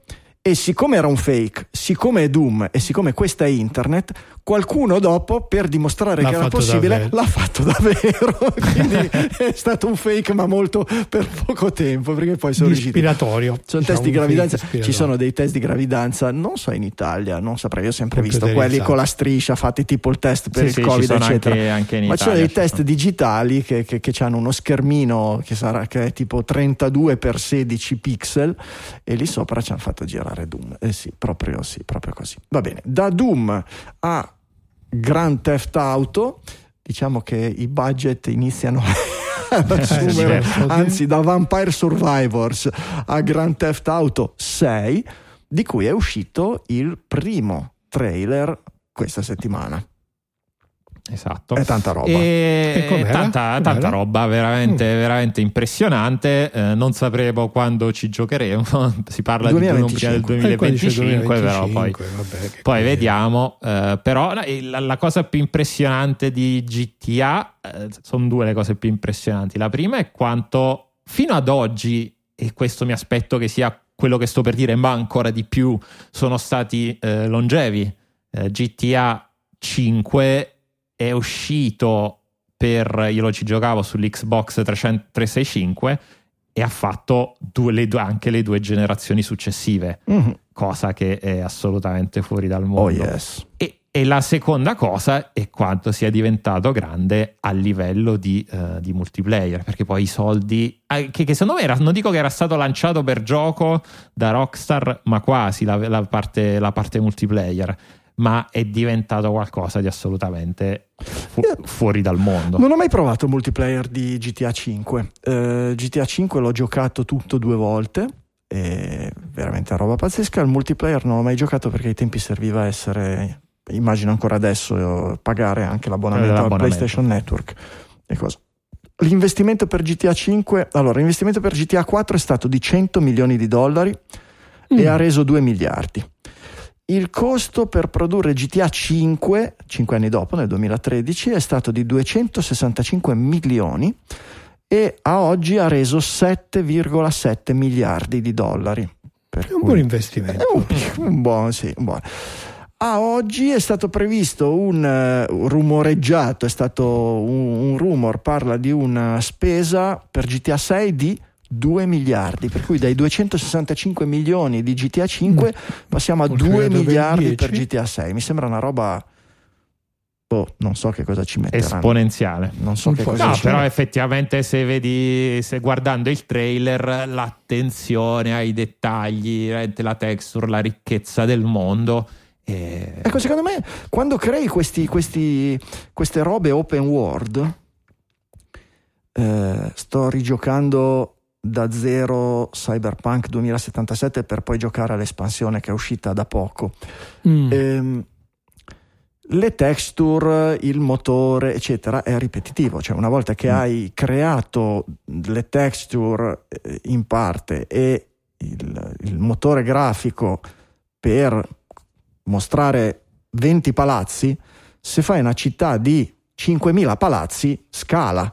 Quello che non scala è il lavoro architettonico, cioè lì secondo me c'è il, il, lavoro enorme che c'è in queste costruzioni di, di, di, di, città sterminate con i vicoli, con i palazzi che ci entri dentro, eccetera, è proprio un lavoro da architetti che si mettono lì con, con, con, con AutoCAD, che, che, ne so, con, con Rhino, non so qual, qual, con, con ArchiCAD e che costruiscono, che di fatto progettano delle, delle, città vere e proprie, perché se guardi il dettaglio con cui tutto è realizzato e poi la giocabilità, la percorribilità, eh, non dico che hanno le certificazioni anche per, per gli invalidi, ma sembra una roba Dai, molto meglio del reale. Sì, probabilmente meglio del reale, almeno da noi in Italia, certamente.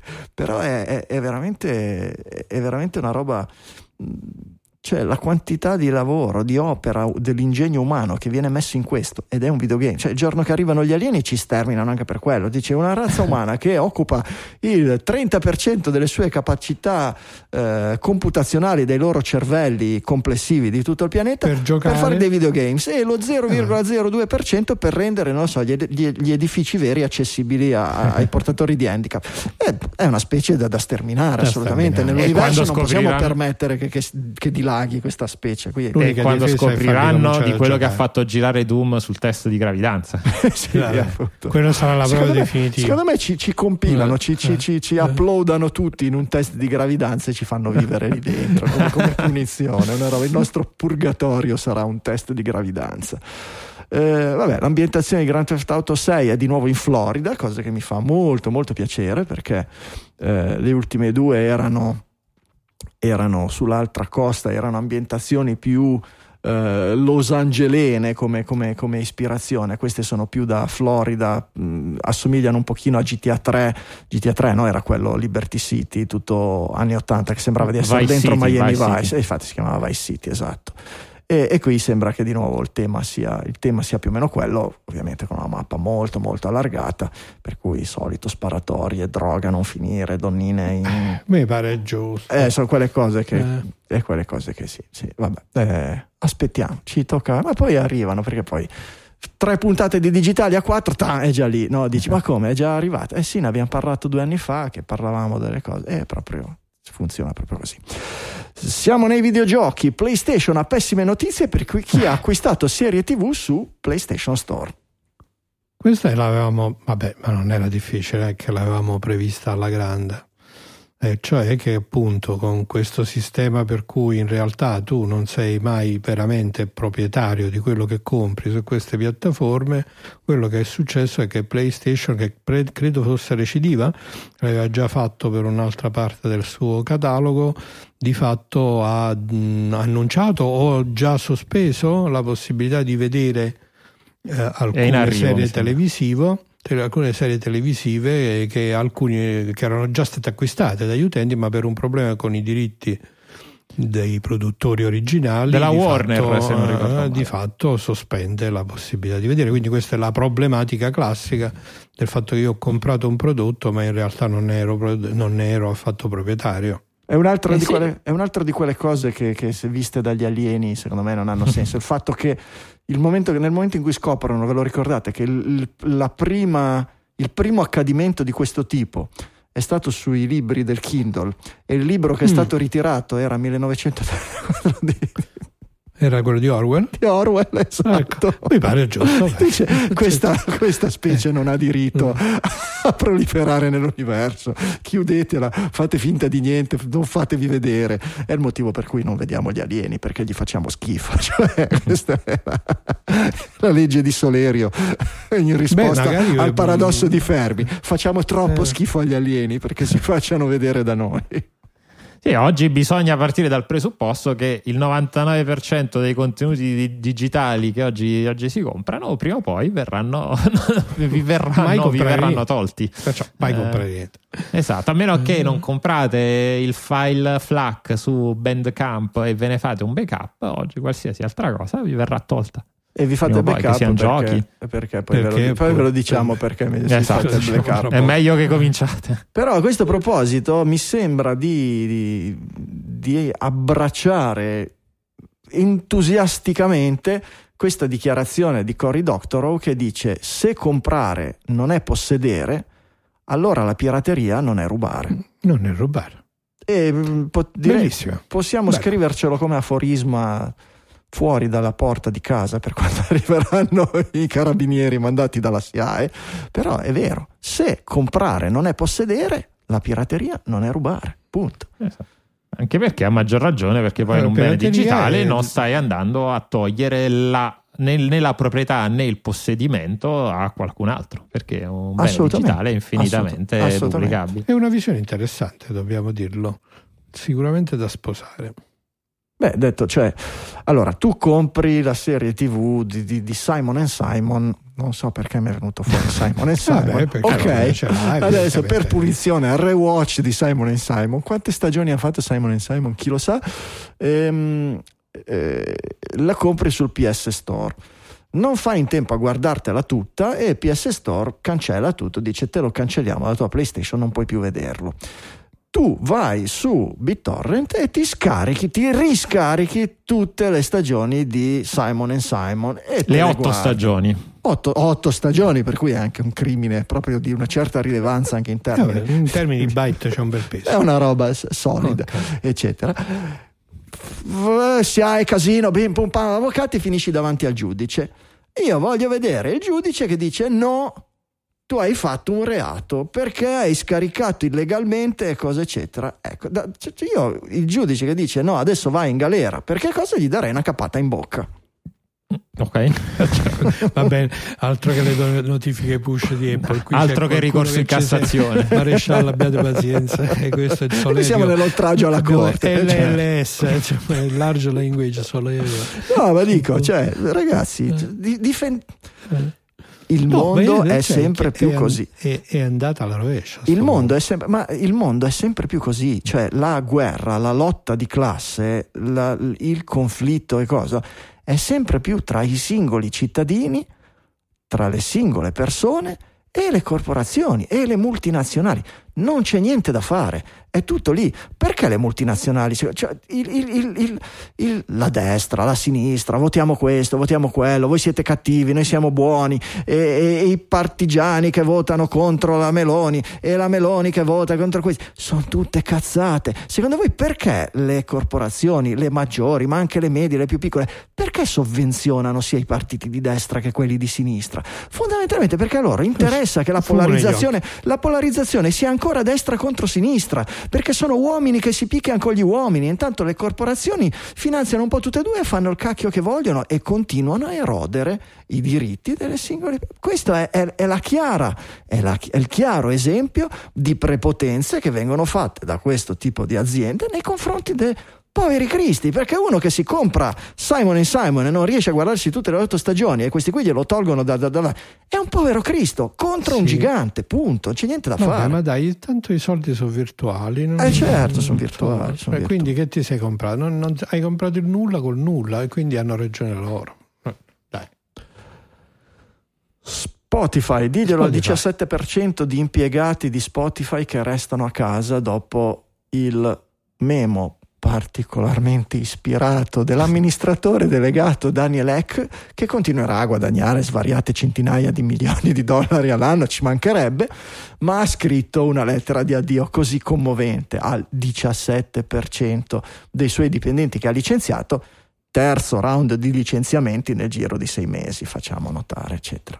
Ma, Esatto. tutto, va, ma tutto va a gonfie vele, non vi preoccupate, anzi ci mancherebbe. Ah, aggiungo, aggiungo un, altro, un altro pezzo eh, a questo, mm, a questo, a questo disastro. Abbiamo una puntata disastrosa, diciamo. Es- es- il capitalismo vince per la seconda volta perché appena sono stati annunciati il 17% dei, dei, eh, Le azioni dei licenziamenti, le azioni sono salite del 7%. E voilà, ma certo, ma ci mancherebbe, è certo. Senti, Cioè, si taglia, alleggerito. tagliando i costi. Il capitale è felice, ma aveva ragione Carlo Marx, siamo noi che non abbiamo capito un cacchio e l'abbiamo fatto diventare destre contro sinistre, uomini ricchi contro uomini poveri, eccetera. Oggi il padroncino non esiste più, esisteva ai tempi di Carlo Marx, oggi non esiste più, oggi c'è l'amministratore delegato di Spotify, è quello il capitale, sono quelli che vi vendono la musica, quelli che vi, vi fanno godere. No, Franco, ve l'affittano. Ve l'affittano, certamente. Certo. Cioè, vi streamano la musica, eccetera. Sono quelli del podcasting, no?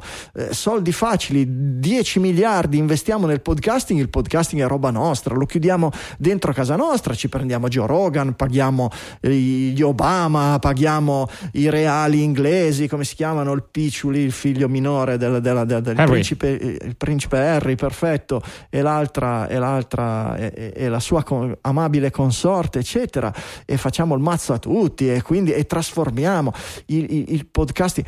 Tra l'altro, erano tutti del podcast. Mi è capitato questa settimana di ascoltare, vediamo se ce li ho, e li faccio ascoltare. Ai tempi, no, quando vacche grasse, investiamo, eccetera, mm. la critica, no, a Spotify, Spotify, eh, il podcasting podcast è roba obsoleta, il feed RSS. Eh, Maya Pro, Pro, Prokovnik, che era la, la, una delle fondatrici di Anchor, quando Spotify ha assorbito Anchor, è diventata una delle prime propositrici di Spotify come futuro del podcasting. Eh, vediamo se riusciamo ad aprirlo con Ina. Ecco, aspetta che così vi faccio... ascoltiamo. Think about it. Podcasting has been around for almost two decades, and it's remained largely unchanged, mainly because of the limitations of RSS. We've been able to replace RSS for on platform distribution, which means that podcasts created on our platform are no longer held back by this outdated technology. No longer held back. Oh, per fortuna che i podcast non sono più trattenuti indietro da questa tecnologia così antiquata. This has opened up a new world of opportunity to add features and formats to the podcast listening experience that have never been possible before.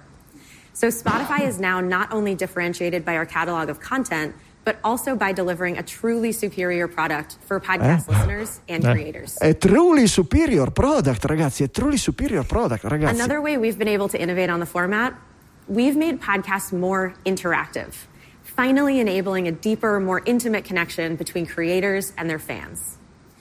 One of our favorite things about podcasting is the unique connection it enables between creators and listeners. It's intimate. Host voices are directly in listeners' ears. But until now, podcasting has been a one-way street. A one-way street. Parlano, parlano tutti uguali. Traditionally, RSS has been limited to anonymized, aggregated analytics, and even those are limited to what can be determined from IP addresses. Because of these limitations, fans have never had a good way to reach their favorite creators directly. But now, we're changing that. Ok? No, I fan non hanno mai avuto la possibilità di raggiungere i loro creatori preferiti direttamente. Ci voleva e noi stiamo cambiando. Ci voleva Spotify. Q&A and polls, okay. text-based questions that can be posed. Q&A and polls, questa è l'evoluzione del podcasting. Oh, due anni fa, oggi siamo tutti qui a fare Q&A e polls sul podcasting e meno male che Spotify ha inventato queste robe. These interactive features make it easy for listeners to engage with the people behind their favorite podcasts and for creators to hear from their audience directly on Spotify. These features are available now to all Anchor creators around the world. We've heard from many creators that Q&A and polls have been crucial in crucial. helping them develop engaged audiences that keep coming back for more. Crucial! And this is just the beginning of our interactive tools for È una roba, una roba, poi c'è ovviamente tutta la parte Now, sulla finally, monetizzazione. Let's dive into an incredibly important area where we've been able to innovate and truly make podcasting better on Spotify. New monetization opportunities for podcast creators. Tutti ricchi. Those of you who followed us over the years know that a huge part of our mission at Spotify is enabling creators to live off their art. One of the ways we get there is by making podcasting more profitable for more creators. And as Daniel shared, we want to give creators the most control over how they grow and manage their individual businesses. So, we've developed a few different offerings to help creators earn more. Non sono riusciti a far funzionare i podcast di Obama. del principe Harry, capito? Questi volevano far diventare ricchi tutti i podcaster, tutti guadagneranno, eccetera, perché finalmente potremo tracciare tutti i dati di tutti gli utenti e venderlo agli inserzionisti. Eh, sempre più convinto che, che, che, che sia veramente una, una, una, guerra al ribasso quella della pubblicità sui podcast, fatta in questa maniera, ovviamente, specialmente. Eh, eh, Franco, meno male che non abbiamo confermato quelle Lamborghini. davvero, davvero. Eh, ma noi ci credevamo, Spotify ci aveva veramente detto. E, vabbè, io co- come, è guidata questa azienda è, è, è, è, il tipico esempio dell'azienda fondata e basata sulla promessa guadagneremo poi, tanto per ora i soldi arrivano, quando finiscono ne chiediamo degli altri in prestito, tanto costano zero. Oggi Costavano. non succede più, esatto, oggi non succede più e si licenziano i dipendenti a destra e a manca, così tanto la, la, la borsa è contenta finché questo finisce, sperando che il ciclo di vacche magre diminuisca però i soldi a zero la vedo difficile che tornino i tassi a zero come avevamo due o tre anni fa, per cui boh, per ora vediamo solo robe a, a, a, cascare. E che il mercato dei podcast e degli ads sia in crisi lo vediamo anche dal nostro amatissimo amico eh, Leo Laporte. Leo Laporte ha dovuto licenziare tre dei suoi più storici collaboratori dicendo candidamente il mercato de, de, de, degli ad come l'abbiamo gestito fino ad oggi non è più sostenibile. Hanno negli ultimi due anni, dalla pandemia a oggi, hanno dimezzato le loro revenue. Eh, dimezzato. C'è qualche cosa che non funziona in questa idea, in questo connubio eh, pubblicità, podcasting, specialmente un certo tipo di pubblicità generalista che non è un endorsement vero e proprio e che spesso è inserita dinamicamente, quindi senza nessun controllo, senza nessun... E, e, e, e non funziona più. Non, non funziona, non, non funziona e basta. Non c'è niente da fare. Una, una cosa che mi ha fatto notare e che ha senso è che nel modello, nel modello di business di, di, di, di, queste aziende che dicono facciamo hosting per i podcast, raccogliamo podcast più possibile e poi li vendiamo agli, eh, agli inserzionisti, è che c'è una legge di mercato che, che, che gli va direttamente contro. Eh, ed è il problema della, della quantità dell'offerta. Cioè la pubblicità, la pubblicità, l'inserzione pubblicitaria sulla radio e sulla televisione ha sempre funzionato e ha reso miliardari gli imprenditori, pensate al nostro buon Berlusconi, per una scarsità artificiale dell'offerta. Quanti possono, no? Quanti possono offrire, quanti possono mettere un ad eh, durante Domenica In della domenica? Quanti possono mettere una inserzione durante la diretta del Super Bowl? Molto pochi. Quanti possono mettere un'inserzione sui podcast? Infiniti se guardi la facilità con cui viene creato un podcast, specialmente con gli strumenti di oggi che hanno messo a disposizione queste aziende che miravano proprio ad avere un'offerta infinita, e beh, a loro conviene l'offerta infinita, ma al podcaster non conviene più, diventa una guerra, una guerra a ribasso. Nel momento in cui la, la, la, l'offerta è infinita di, di slot pubblicità, quanti slot pubblicitari vuoi? 10.000, 50.000, 100.000, un milione, non finiscono mai. È ovvio che i, i, i CPM, il costo per, per, per, inserzione, il costo per mille ascolti, eh, non può far altro che scendere, non può far altro che, che andare a zero. E quindi chi rimane col cerino in mano? Leo Laporte, chi rimane col cerino in mano? I podcaster che dicevano ah finalmente con Spotify riuscirò a guadagnare qualche cosa da questo hobby che finalmente mi ritorna qualcosa. Non è così che funziona. Eh, eh, io aggiungerei però aggiungerei un pezzo perché il ragionamento eh, che, fai, che, fai, tu è quello che però ha reso eh, di, gran, di, enorme successo eh, la pubblicità su internet, inteso come la pubblicità nel, nel web, pagine e la pubblicità nei, nei social perché vuol dire lì hai una barriera esatto. all'ingresso che è praticamente zero per la creazione dell'advertisement, hai un'offerta poi dall'altro lato che è praticamente, è praticamente, è praticamente infinita. Quello che però cambia è la modalità di, di fruizione. Ma Michele, Nel occhio, podca- chi, è guadagna, sì. chi è che guadagna lì? Sì, certo, guadagnano enormemente Meta e Google, però guadagnano in qualche modo anche le aziende no, che fanno pubblicità, se no non faresti pubblicità. Ma manca un pezzo, Michele. Mancano, certo, Il mancano i content, cre- i, content, i content, creator e quelli che, pa- che, quelli che eh, guadagnano sono davvero pochi, però ci sono anche quelli che appunto, come per il podcasting, eh, pubblicano, pubblicano ma certo, ma certo, ma sarà sempre la punta di diamante. È ovvio che se domani Sinner fa un podcast Non ha nessun problema a fare un fracco di soldi con l'Adidas che gli dice sponsorizza le mie scarpette da tennis. Non c'è dubbio, non c'è dubbio ma non sarà mai, mai la forza democratizzante con cui si è fatta bella Spotify con gli azionisti dicendo facciamo guadagnare tutti, rendiamo il podcasting qualcosa che prima non era perché riusciremo a far pubblicare e guadagnare tutti, non c'è nessun problema, troveremo pubblicità per tutti. Non esiste proprio. Race to the bottom è una guerra a perdere. Esattamente però... come non vieni pagato quando scrivi due cazzate su Facebook, perché Facebook guadagna, chi mette la pubblicità e poi con la pubblicità vende le magliette guadagna, ma tu che scrivi okay. le tue cazzate su Facebook non guadagni una lira. Forse okay. guadagni la possibilità di scrivere su Facebook se scrivi delle cose che non sono antipatiche a chi gestisce Facebook. Ok, potenzialmente quindi è la stessa logica, è la stessa logica del podcasting. Quello che, quel, però dov'è che allora non ha funzionato la, l'applicazione di questa strategia anche sul podcasting? Nel fatto che tu quando ascolti podcasting non sei aperto a fare. O eh, innanzitutto la pubblicità, la pubblicità su internet si divide in quella che prima di tutto clicchi perché la vuoi cliccare e poi eh quella certo. che credo sia la maggior parte quella che non vuoi cliccare. Certo. Però il podcasting, tu quando ne usufruisci, al 99% delle volte non sei davanti a uno schermo che stai interagendo con l'applicazione non di podcasting. Non hai non sei, esatto, e in quel momento non te ne frega assolutamente niente di comprare quello che stai facendo, di attivare la, la, la, l'abbonamento che ti viene pubblicizzato, cosa che magari invece ti si attiva è nel vero, momento in cui stai facendo però un'attività però sul puoi avere, puoi avere dei meccanismi diversi per la televisione ha sempre funzionato. Quando stai guardando una puntata del Doctor Who non te ne frega un cacchio di fare il bucato, ma se tutte le volte che guardi Doctor Who ti parlano di Ace Gentile,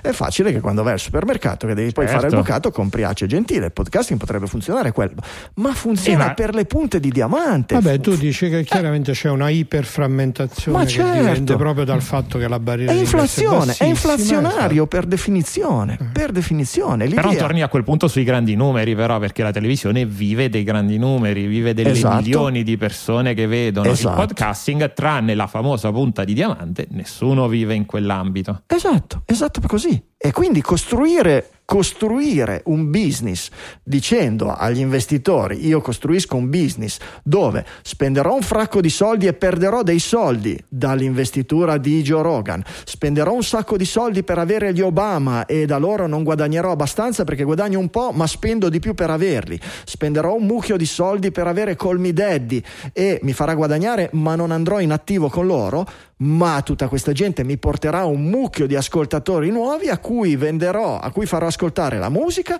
e a cui farò ascoltare tutti gli altri podcast e quindi avrò degli altri contenuti dove pagherò dei soldi a questi altri podcaster ma con delle condizioni peggiori di Joe Rogan e quindi la società sarà ricca grazie a tutti questi miliardi di podcaster che non sono Joe Rogan. No! Non ha funzionato perché Joe Rogan ti fa vendere, ma tu gli dai più soldi di quelli che ti fa vendere. I, i reali inglesi ti fanno vendicchiare, ma meno. Infatti, hai dato un calcio nel sedere e li hai mandati via. Gli Obama ti fanno vendere, ma ti costano troppo. Gli hai mandato un calcio nel sedere e li hai mandati via. E tutto il resto sono peones che non guadagnano un euro. E, punto. Punto, finito lì. Se vai a vedere i, i, i, i numeri di Spotify sono gonfiati sia quando, quando, presentano, dice ah finalmente siamo in attivo, sì, in attivo sul parametro che non conta le tasse, che non conta i debiti, che non conta gli ammortamenti, che non conta... E dice, ecco, e per cui in attivo sto paio di palle, agli azionisti non dai un euro perché le tasse le devi pagare, finito. Eh, I numeri di podcast che ti ha portato Anchor, poi vai a vedere, parli con Dave Jones che deve filtrare tutti, tutti i, i, podcast da mettere nel podcast index per avere una directory che funzioni, il 95% dei podcast che arrivano da Anchor sono podcast di una puntata, una puntata e il, l'audio di quella puntata dice prova, prova, questo è il mio primo podcast, prova, prova. Ecco, quello lì è il 90%, il 90% dei podcast che sono arrivati su Spotify grazie ad Anchor, che per carità ti permette di fare un podcast gratis, proviamoci, vediamo come funziona. Allora, a oggi, mi sbaglierò, tra dieci anni sarà l'azienda più florida della Terra. A oggi, secondo me, il modello di Spotify ha, fatto, ha, ha, ha dato del fumo degli occhi negli investitori e ha eh, eh, eh, ha creato delle illusioni per i podcaster e ha creato di fare anzi dei danni nel mondo del podcasting con quell'idea di portare gli ascoltatori dietro app dove si ascoltano le esclusive, dove, no, di, di, portare tutto dietro a paywall e robe del genere. Punto. non- non- non- l'esperienza di Spotify, a mio avviso, oggi è, è quella lì. Non regge. Il Ben- problema è che non ci sono alternative. E le alternative. Non ci sono alternative per Spotify, certo. Non- nel podcasting non ci sono le No, no, alternative. parlo per la musica in generale, non era tanto per, Per la musica in podcast. generale, certo, ma diglielo agli artisti, diglielo a- a- ad Al Jankovic, l'hai vista, non c'era settimana scorsa la- la- il video di ringraziamento di Al Jankovic Sì, sì, lo- ah, forse l'avevo postato addirittura. Forse hai postato tu.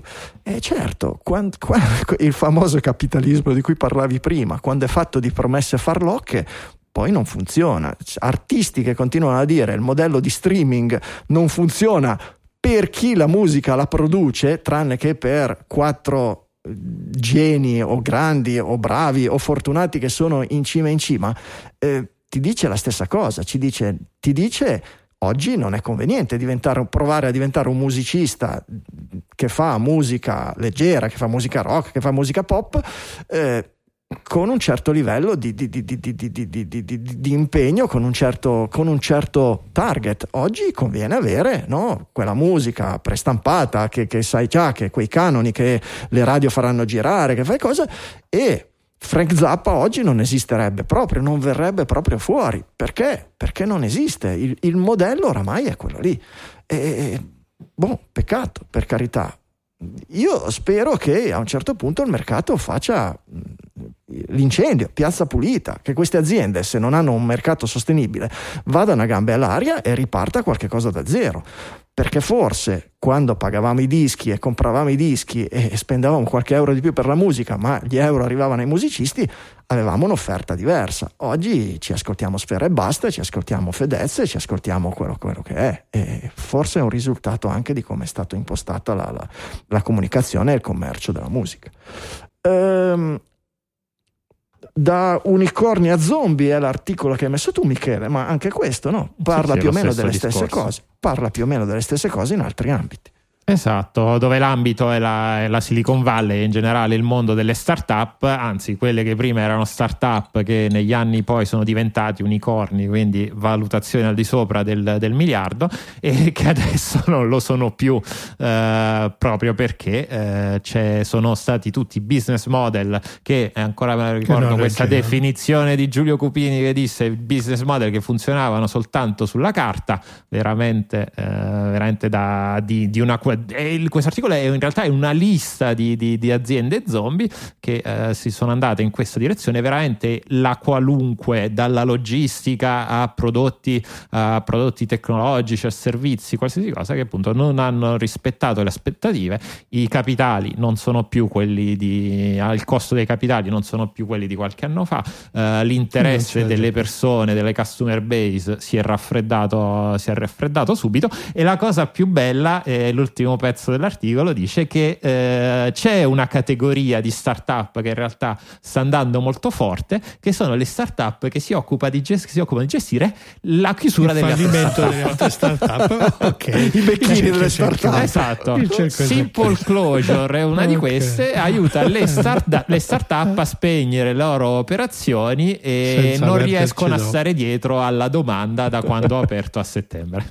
Fantastico. Eh beh, dai, però questo è da un lato l'esempio dell'ingegnosità umana che da- quando vede eh, certo. una qualunque, Eh, certo. una qualunque È, il capita- è sempre il È capitalismo. invidia, che è invidia che fa i soldi no, nel mondo dell'intelligenza Eh, sì, artificiale. sì. Che chat GPT? Ma gli vendo l'hardware. Il discorso dai, la settimana eh, scorsa, la, la- la guerra, la campagna all'oro, come si chiama? La corsa all'oro diventa ricco chi vende i badili, non chi cerca l'oro e trova il filone. Eh, certamente. va È bene. così. È così, è così, è così. Eh, mi spiace che tagliamo eh, qualche cosa su, su TikTok, su X, eccetera, ma ci sarà tempo di parlarne nelle prossime puntate. Ci facciamo un giro di gingilli e salutiamo tutti. Signore e signori, i gingilli del giorno. Gingilli del giorno, le- i regali dei digitaliani per i digitaliani, le voci digitali a fine trasmissione selezionano, regalano, regalano l'idea ovviamente, mica ve lo paghiamo, siamo poveri qua. Hardware, software, letteratura, qualsiasi cosa che abbia attinenza digitaliana, che abbia colpito la loro curiosità, stravolto la loro esistenza o qualsiasi sfumatura nel mezzo. Vediamo che cosa ci regala Max. Eccomi qua, siamo ormai in zona natalizia e quindi una stream una strenna per la nostra biblioteca, digitaliana ci sta bene, vi suggerisco un'antologia di racconti intitolata Internetwork, pubblicata da Future Fake Fiction che è una casa editrice che cura molto su fantascienza internazionale e anche molta fantascienza italiana e eh, Internetwork dedicata ai mestieri del futuro. Quindi ci sono otto racconti che prendono in esame una possibile proiezione eh, vi leggo velocissimamente le diverse tematiche, assistenza sanitaria demograficamente distribuita, androidi di servizio, gamification per tutti, ingegneria familiare, educazione scolastica e big data, magia e illusione algoritmica, consulenti artificiali di supporto emotivo, operatori bio-igienico-sanitari. Per ognuno di questi temi c'è un racconto di autori più o meno noti che esplora la dimensione del lavoro del futuro. Bellissimo, cioè, alcuni mi incuriosiscono molto, L'ingegner- Molto, l'ingegneria molto. familiare e l'altro... Genitorialità e patrimonio genetico. Vabbè, e poi ce n'era una sanificazione o robe del genere. C'è operatori bioigienici sanitari? Gli operatori bioigienici sanitari. Ok. eh, Ma sembrano- anche consulenti artificiali di supporto emotivo, mica Ah, male, eh. assolutamente, assolutamente. Mi sembrano gli sterilizzatori di telefoni pubblici della guida galattica che vengono messi insieme ai parrucchieri e ai consulenti nella, nell'astronave che viene inviata nello spazio. Eh, grazie Max che ci ha regalato i mestieri del futuro. E Michele che cosa ci regala per Natale? Uh, bah, allora è un gingillino da linea di comando che si chiama YouTube DLP. È un fork del più famoso YouTube eh, DL, è il Mhm. downloader da linea di comando per YouTube, però eh, on steroids, come dicono, Wow, come dicono gli ecco, inglesi. bellissimo. E quindi aggiunge. Pompato. Esatto, super pompato con altre, altre funzionalità. Tra cui, ad esempio, io perché l'ho scoperto? Perché eh, mi sono andato, avevo visto un video carino di musica assolutamente, assolutamente legale, di cui detente- detenevo i diritti, eh, di cui però volevo farmi gli MP3 da mettere sull'iPod. Va bene. E, mh, però ho visto che YouTube Download non permetteva questa funzione. Ho trovato questo fork che appunto permette di dividere i video in capitoli, eh, in file, i vari capitoli del, del video in vari, in vari file. Ha poi altre funzioni tipo l'integrazione con sponsor block, quindi si possono anche eh, tagliare i segmenti di sponsorizzazioni, insomma, miliardi di altre cose su cui nerdare. Eh, ovviamente, ovviamente è gratuito e non ho guardato su che piattaforma gira, ma credo dove, sicuramente dove gira Python, quindi secondo me Sì, dove c'è una linea di tutte. comando. Gira dappertutto, anche sui test di c'è Windows. Linux, esatto, Mac-. Windows Linux e Mac OS X. E che altro Mac OS, c'è? anzi. Eh, che vuoi più? Fantastico. Grazie Michele che ci ha regalato i video di YouTube downloadabili e io vi regalo per Natale un reattore nucleare, un simulatore di reattore Ah, nucleare che potete operare tranquillamente sul vostro computer. È fatto veramente bene. Mi dispiace che siamo ancora eh, nel passato, siamo ancora nella fissione nucleare. Noi abbiamo ascoltatori che lavorano nella fusione, prima o poi riusciremo a trascinarli da qualche parte. Abbiamo, sapete che in giro per il mondo ci sono due o tre reattori, qui in Francia, in Giappone, che stanno qui in cercando... Francia. In Francia, in Francia, qui in Francia, qui in Francia per me qui è a, Lì 20, in a 20 Fra- a 20 chilometri, qui Ah, in Francia, Francia, ah, qui in Francia. Eh, eh, qui in Francia. E, e che stanno cercando di far funzionare la fusione e che ci riusciranno qui per ora imparate a gestirvi la fusione, accontentatevi. Ehm, c'è il suo tutorial, c'è la- lo schema del reattore eh, in 3D il diagramma anche in 2D vi spiega esattamente la turbina, il circuito primario, il secondario, i generatori di vapore, eh, no, ovviamente il core, il nocciolo, eccetera. E avete tre controlli: quello delle, delle pompe di raffreddamento, quello del, rea- del reattore con la posizione delle, delle barre di moderazione, delle barre di controllo e il- il- la regolazione dei generatori di vapore. Con questi tre controlli dovete seguire nel tempo la richiesta di corrente elettrica da parte della regione dove nella simulazione vivete che nelle ore durante la giornata ha dei picchi e degli avvallamenti e quindi dovete regolare tutto in modo che arrivi abbastanza corrente ma che non fate fondere il vostro reattore. Per fortuna non succede come i reattori russi, quelli lì di, di Chernobyl, di quella generazione che avevano quei difettucci che non si fermavano ma se erano in condizioni di, di, di equilibrio precario potevano fare il botto, questi qui vanno solo in blocco, perdete la partita, vi dice il tuo reattore è andato in blocco, ricomincia da zero eccetera però è carino, è una soddisfazione e poi è un ripasso. Sono sicuro che tutti i geek e nerd all'ascolto, quando hanno visto Chernobyl in tv, sono andati a leggere su Wikipedia esattamente come funziona un reattore a fissione nucleare. Ma questo è un bel e piacevole ripassino. Lo trovate come tutti gli altri gingili del giorno sulla pagina dedicata a questa puntata digitalia.fm slash 702.